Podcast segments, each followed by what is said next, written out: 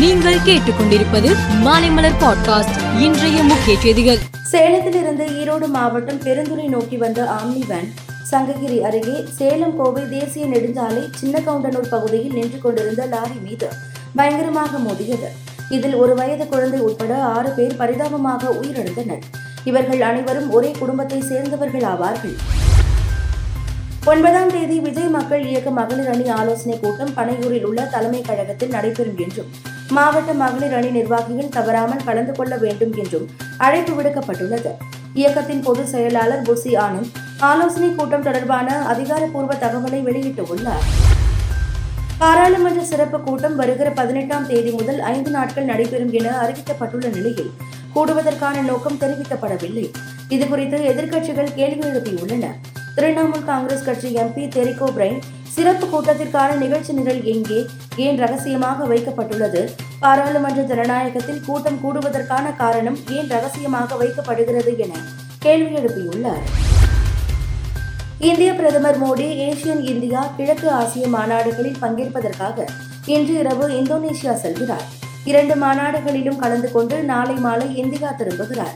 G twenty மாநாடு இருப்பதால் இரு நாட்டு தலைவர்கள் சந்திப்பில் கலந்து கொள்ள மாட்டார் என தெரிவிக்கப்பட்டுள்ளது. பிரேசில் நாட்டின் தென் மாநிலமான ரியோ கிராண்டோ சுல் புயல் தாக்குதலுக்கு உள்ளானது. புயலுடன் கனமழை பெய்ததால் வெள்ளப்பெருக்கு ஏற்பட்டு இருபத்தோரு பேர் உயிரிழந்தனர். அறுபது நகரங்கள் பாதிக்கப்பட்ட நிலையில் ஆயிரத்து ஐநூற்றுக்கும் மேற்பட்டோர் வீடுகளை இழந்து உள்ளனர். கடந்த ஜூன் மாதம் இதுபோன்ற பயங்கர புயலால் பதினாறு பேர் உயிரிழந்தனர். உக்ரைனுக்கு எதிராக போரில் ஈடுபட்டு வரும் ரஷ்யாவிற்கு ஆயுதம் வழங்கினால் அதற்குண்டான விளைவுகளை சந்திக்க நேரிடும் என வடகொரியாவுக்கு அமெரிக்கா எச்சரிக்கை விடுத்துள்ளது. இந்தியாவில் அடுத்த மாதம் தொடங்கும் ஐம்பது ஓவர் உலகக்கோப்பைக்கான ஆஸ்திரேலிய அணி அறிவிக்கப்பட்டுள்ளது. கமின்ஸ் தலைமையிலான அந்த அணியில் ஆல்ரவுண்டர் பந்து வீச்சாளர்கள் உட்பட ஏழு வேகப்பந்து வீச்சாளர்கள் இடம் பிடித்து உள்ளனர். இரண்டு பிரதான சுழற்பந்து வீச்சாளர்கள் இடம் பிடித்து உள்ளனர். ஆசிய கோப்பை கிரிக்கெட் தொடரில் நேற்று நடைபெற்ற ஆட்டத்தில் இலங்கை ஆப்கானிஸ்தான் அணிகள் மோதின. முதலில் விளையாடிய இலங்கை இருநூற்று தொன்னூற்றோரு ரன்கள் குவித்தது. பின்னர் முப்பத்தி ஏழு புள்ளி ஒன்று ஓவரில் இலக்கை எட்டினால் சூப்பர் போர் சுற்றுக்கு முன்னேற முடியும் என்ற கடின இலக்குடன் ஆப்கானிஸ்தான் களம் இறங்கியது. சிறப்பாக விளையாடிய போதிலும் அந்த அணியால் இருநூற்று எண்பத்தி ஒன்பது ரன்களை எடுக்க முடிந்தது.